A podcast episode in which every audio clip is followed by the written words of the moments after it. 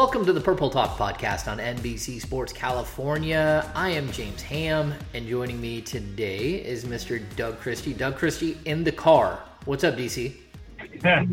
What's up, hamster? Man, not a lot. I just got off the a conference call where we actually got to speak to Luke Walton. It was interesting. He's in lockdown. Uh, he allows his uh, his son for every right answer he gets on his math homework uh, he allows his son to beat him with a with a volleyball. What are your thoughts on that, oh, Doug Christie? Uh, I would be studying the hell out of my math work, that's for sure. I, oh man, I, am spiking all over Luke, baby. Uh, I hope his son. Hey, hit, hit your boy, yeah, do a little tutoring. Make sure you're studying all your times tables. I mean, that is that is well done by Luke. That is great parenting right there. You know what? You want to release a little anger on me? Let me reel off, reel off those times tables, man. Yeah, see, you and I, Doug, we can't do that anymore because our, our boys are too big and it will hurt. Oh, no chance. no, no, no chance. uh, all right, so Doug, uh, first and foremost, what are you doing to to kind of keep your mind going during this time? Because I know it's been um, it's just been such a crazy. I, I don't even know how long it's been at this point, Doug. I've lost track of what day of the week it is.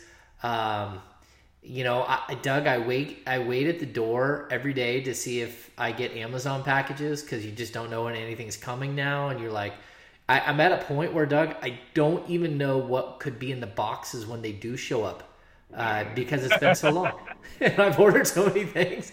I, I'm stir crazy. Uh, how are you passing the time? You know, uh, so my wife and I binge been binge watching. She uh, had us on Homeland. We caught all the way up. Uh, then we started Billions, so we're rolling through Billions right now. Uh, you know, I still do the radio from three to seven, some days three to five, just depending on what they got going on. Um, which has been a bit refreshing actually, because many times when Grant and I talk to, for instance, if we talk to you and we talk to you many times and you've helped us out, but when you come on, we would talk about the Kings and what's going on with the Kings and what are they going to do in the next game and what happened in the last game and what about De'Aaron Fox and how's Buddy Hield and both.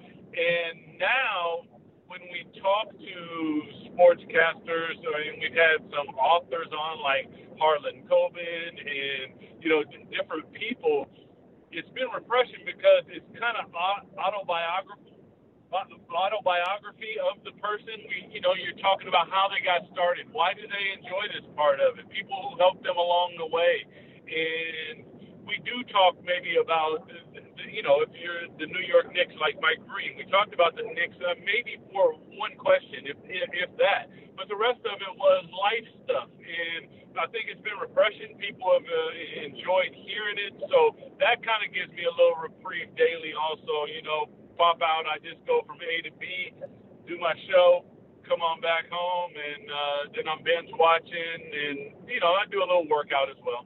I'm gonna have to take on that Billions. I, I haven't done Billions yet. I, I, am caught up on Homeland, which has been outstanding the entire series. Um, so, Doug, I you know, we talked about this before. I built a greenhouse. That was my my first project. Then we redid the laundry room. Uh, I did new flooring, okay. painted the walls, painted the cabinets. Uh, you know, dropped in a a new pan underneath my washing machine. Then I built a glass surround around my my bathtub, um, and then Damn. and then Ham the builder. Yeah, and then uh, I started building a raised planter bed because I've got too many vegetables my eyes were bigger than my greenhouse when I was choosing, you know, what seeds to sow. Uh, so now I right? built I built a giant U-shaped uh, planter box that, uh, and then yesterday I built my first uh, fence gate. So because we have deer everywhere up here and they'll just eat all my veggies. So a U shape. Okay, okay. I've got it surrounded with uh, with three foot tall like webbing, and then now I can I can walk inside the U shape shut the gate behind me and the deer can't get to all my stuff. Oh, look at you! Look at yep. you! Can I lease out? A, can I can I lease out a three foot spot for some tomatoes and some mint and onions and uh, cucumbers, carrots, that sort of thing? I, have got so much stuff growing, Doug. I don't. I will have to. Uh, I'll. I'll have to drive down and we'll social distance. I'll leave it like sitting in the middle of a parking space and drive away, and you can come up and grab all the vegetables once it's time. Hey, I'll meet you. I'll, I'll meet you halfway. You're driving on one side, I'm driving the other. I'll stick the golf club out. You drop it on there. We'll keep it moving there. That's right. And hey, for all of you out there, uh, if we have uh, a lot of men listening, I found this amazing thing that happened. I haven't cleaned my garage in like two years, and I just keep piling. And uh, I'm a tool guy. I have so many tools because I do all these projects. So, Doug, I found that if I let my garage go to hell in a handbasket, um, I was able to show my wife garage cabinets on the internet and say, hey, look, if I had these garage cabinets, I'd have somewhere to clean up the garage.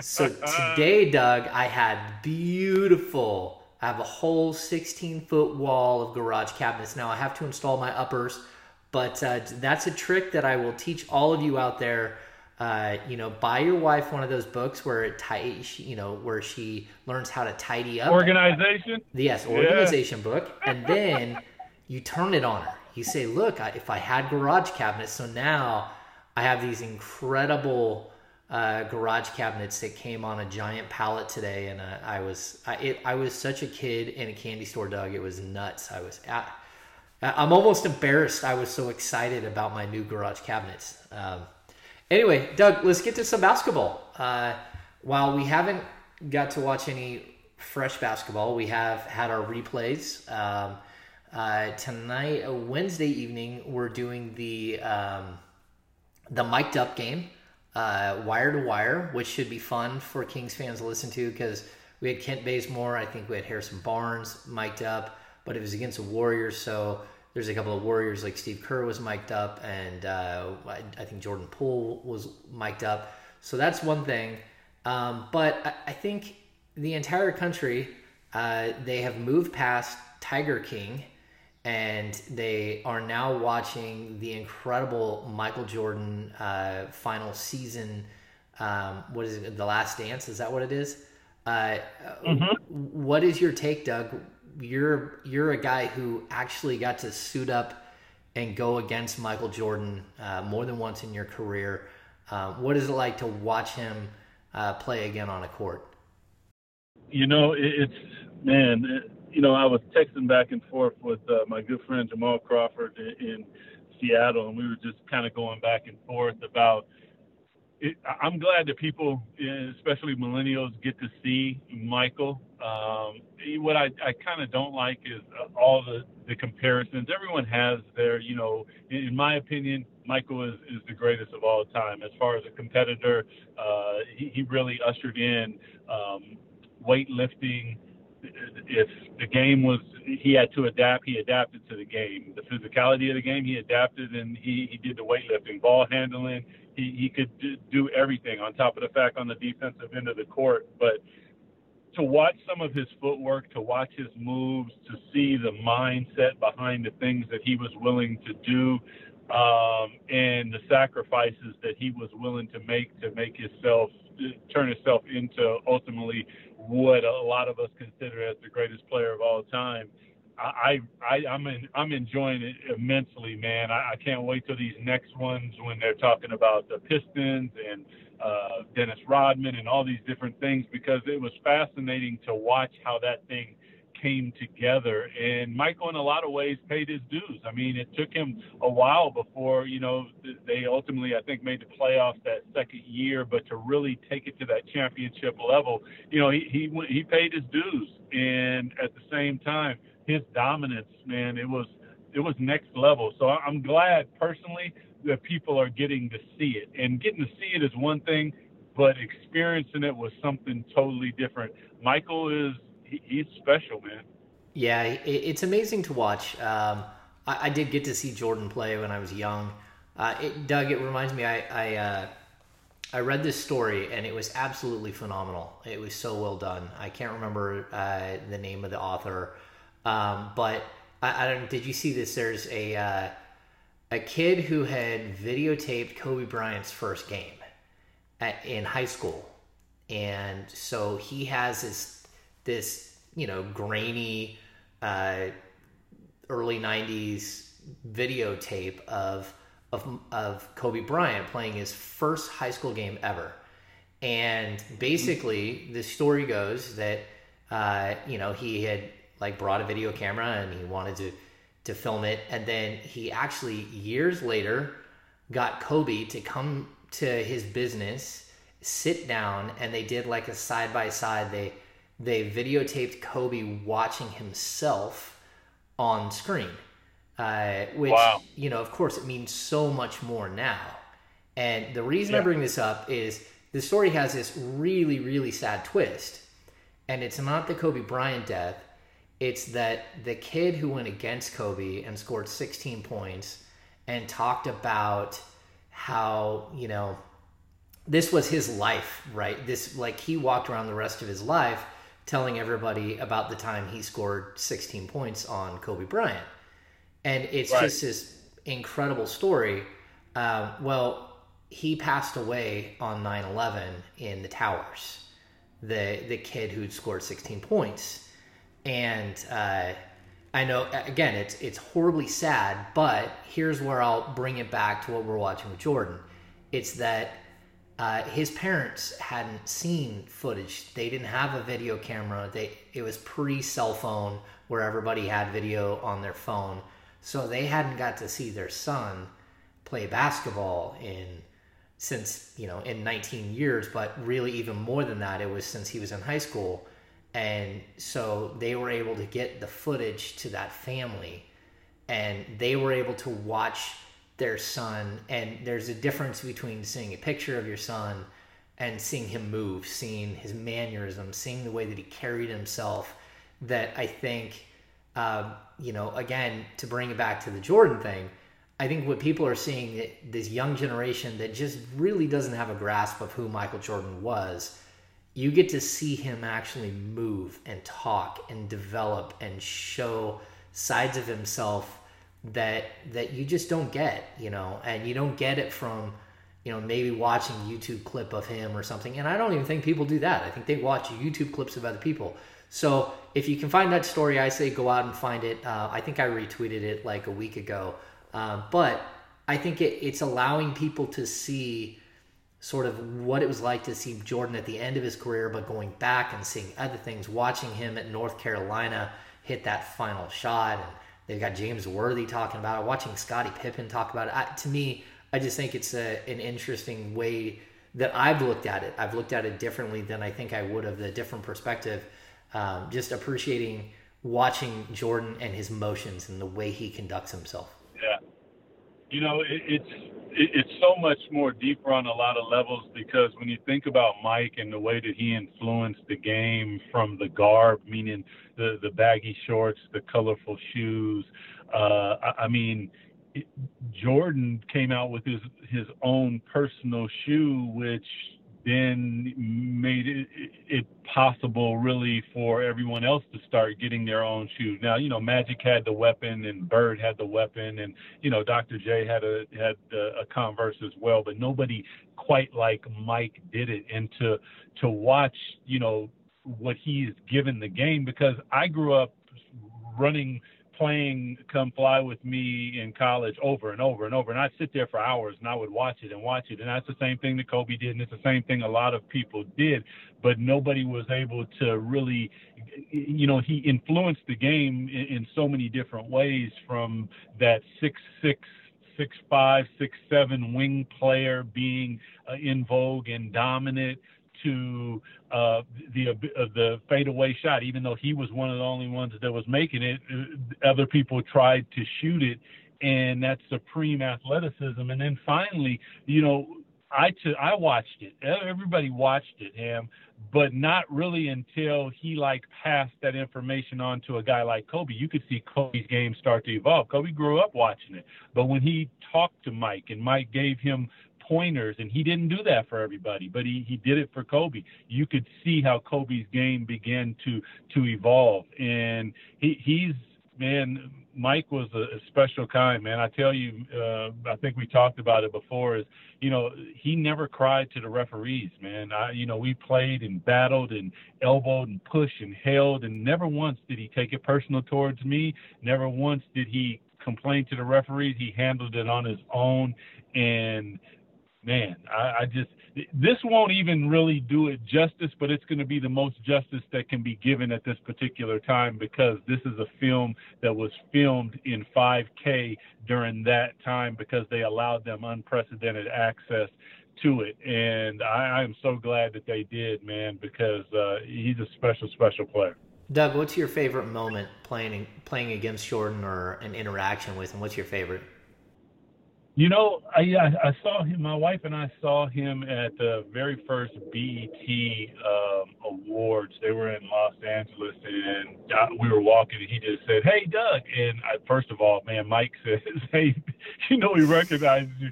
And I walked over and gave him love. It was right at that time when I was dealing with the stuff here with the Kings with my foot, and uh, he said, "How's it going, man?" And I said, "Everything is good, you know, dealing with this foot surgery." He said he looked at me and, and waited and looked right in my face, and he said, "Man, just make sure that you get yourself totally right." And I didn't, but I, I tried to. Um, and just man, being able to talk to someone who, as a kid, you you idolized and watched and tried to emulate in a, in a lot of different ways, and, and then just competing against him, to be honest with you, man. Watching, there was a time in, in Washington, you know, that was the end of his career, but he had the game down so far that he was able to be so efficient. You know, I'm outside of his sphere about three or four feet. I stick my hand in, he gets down in a triple threat position. I take my hand out, he stands back up and relaxes and I'm standing there thinking, did he just do what I thought he did? So I put my hand back in, and he did it again. And it was just those those type of things. Um, you know, signing uh, uh, a program for my daughter to, you know, giving me the shoes that same game. Um, just man, it's it's we're blessed to have this stuff, man, and I, I am I am blessed to have been able to don the same court as, uh, in my opinion, the greatest of all time.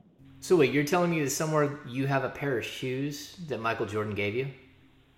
Oh yeah, they're at the house. The the ones that he had. Matter of fact, the game that we played in the Wizards that I'm talking about, I asked him, and he he signed those shoes, and I have them at the house. My son tried to wear them one day. I'm like, dude, are you freaking nuts? What is wrong with you? Uh, but uh, I would have actually had the 50 the 55 point game in the Garden. I would have had those shoes, but Monty Williams asked Charles Oakley before I did, so Monty got those shoes from uh, from MJ when he scored 55 in the Garden, man. But uh, I can't wait. This is it, it's great. Uh, it's it takes me back in many ways to uh, so uh, young Doug Christie in college and high school, watching him and just trying to suck up all the information, and uh, it's great, man. Did you suit up in that Knicks game? Were you were you part of the? Oh yeah, yeah, yeah. Got, did you play against him when he dropped 55? No, no, I watched every every bucket right there from the from the sideline. Uh, that was John Starks and Hubert Davis got the boatload of that, but it was it was. Spe- I mean, man, he's one of the first like footwork. Like he he mastered footwork in a way. Like you look at his efficiency. Like when he's in practice and he's like in his first or second year, and he's he's putting pump fakes on Iceman George Gervin and just getting by. And I'm like, golly, man, fundamental footwork, just precise is all giddy up, man.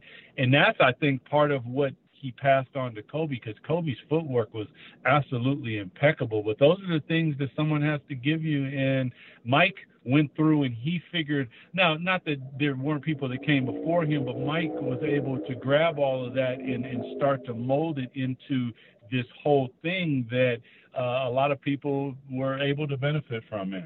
Well, I know you've got to go get on the radio, but there there's another avenue of this of this discussion uh, of this film that I think was really so focused on in, in the second episode, and that is the Scottie Pippen situation.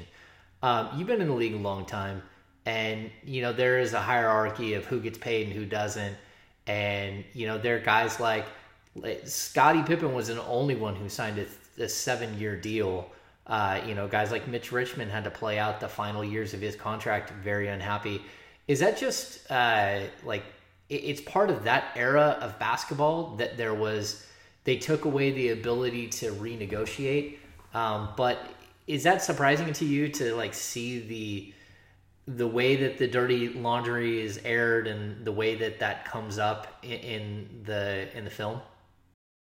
No, because in that era, man, seven year deals were that's what you wanted. Oh, I signed a five year deal. I signed a seven year deal. And then smartly, uh, LeBron came and he kept it to two year deals and three year deals and four year deals with a two year option that he then had the leverage to continue to move. And as that leverage came and as the, the NBA grew, which it absolutely did, Scottie didn't take advantage of it because he didn't have an out or he didn't have anything. So when you don't have that, you're not able to take advantage of the, you know, the compensation going up and things continue to improve. So, you know, it's man, that was it was crazy. I signed a seven year deal with a four year option when I was with the uh when I was with the Raptors, I believe it was. And you know, you're you're excited about it, but you you out perform it the way that Scottie did. And then it was unfortunate that he was never, I mean, he made money, but not the type of money that he would have probably been able to make had he been able to leverage his situation. Yeah, Doug, like we'll finish with this because I know you got to run, but I believe that as far as NBA salary, he actually ended up making more than Jordan over his career. Um, even Jordan got. Those... I think he made 109 is the is the is the the number that I heard uh, now I could be incorrect. I know Jordan played for 33 a year for the last couple of years when he was in Chicago, but yeah. Mike's thing wasn't about wasn't about contract though, him because he was making so much money from from Nike. That that money was Play-Doh. yeah, Nike, Gatorade. Uh, I, there was a point where I, I believe I read he was making 80 million dollars in endorsements, and he was making three million as a basketball player. Um, yeah, wow. It's just absolutely crazy. It was it was so much money he was raking in as really the face of of the NBA. So uh, incredible stuff. All right, Doug, we'll be back again. Uh, hopefully later this week. We're gonna try to get a second podcast in. Uh, but thanks for dropping by, and uh, we'll touch base soon. Okay. You got it, man. Go King. All right, that's going to do it for this edition of the Purple Talk podcast on NBC Sports California. We will be back as soon as possible. We know you're hungry for stuff. And hey, shout out to my friends at the King's Herald for getting uh, the old Sactown royalty crew has has got their site up and running. Uh, they're currently running a, uh, a, a deal where you can give to the uh, Sacramento Homeless Shelter or Sacramento Food Bank. That's what it is. Uh, so glad to hear you know Akis, Greg, Kevin, uh, all of you guys uh, out there in the King's Herald world, Blake, Ellington, uh, it, it's great to see you guys back up and running, and uh, I hope to see you guys all soon. Uh, so, again, for Doug Christie, I'm James Ham. Thanks for tuning in to the Purple Talk podcast.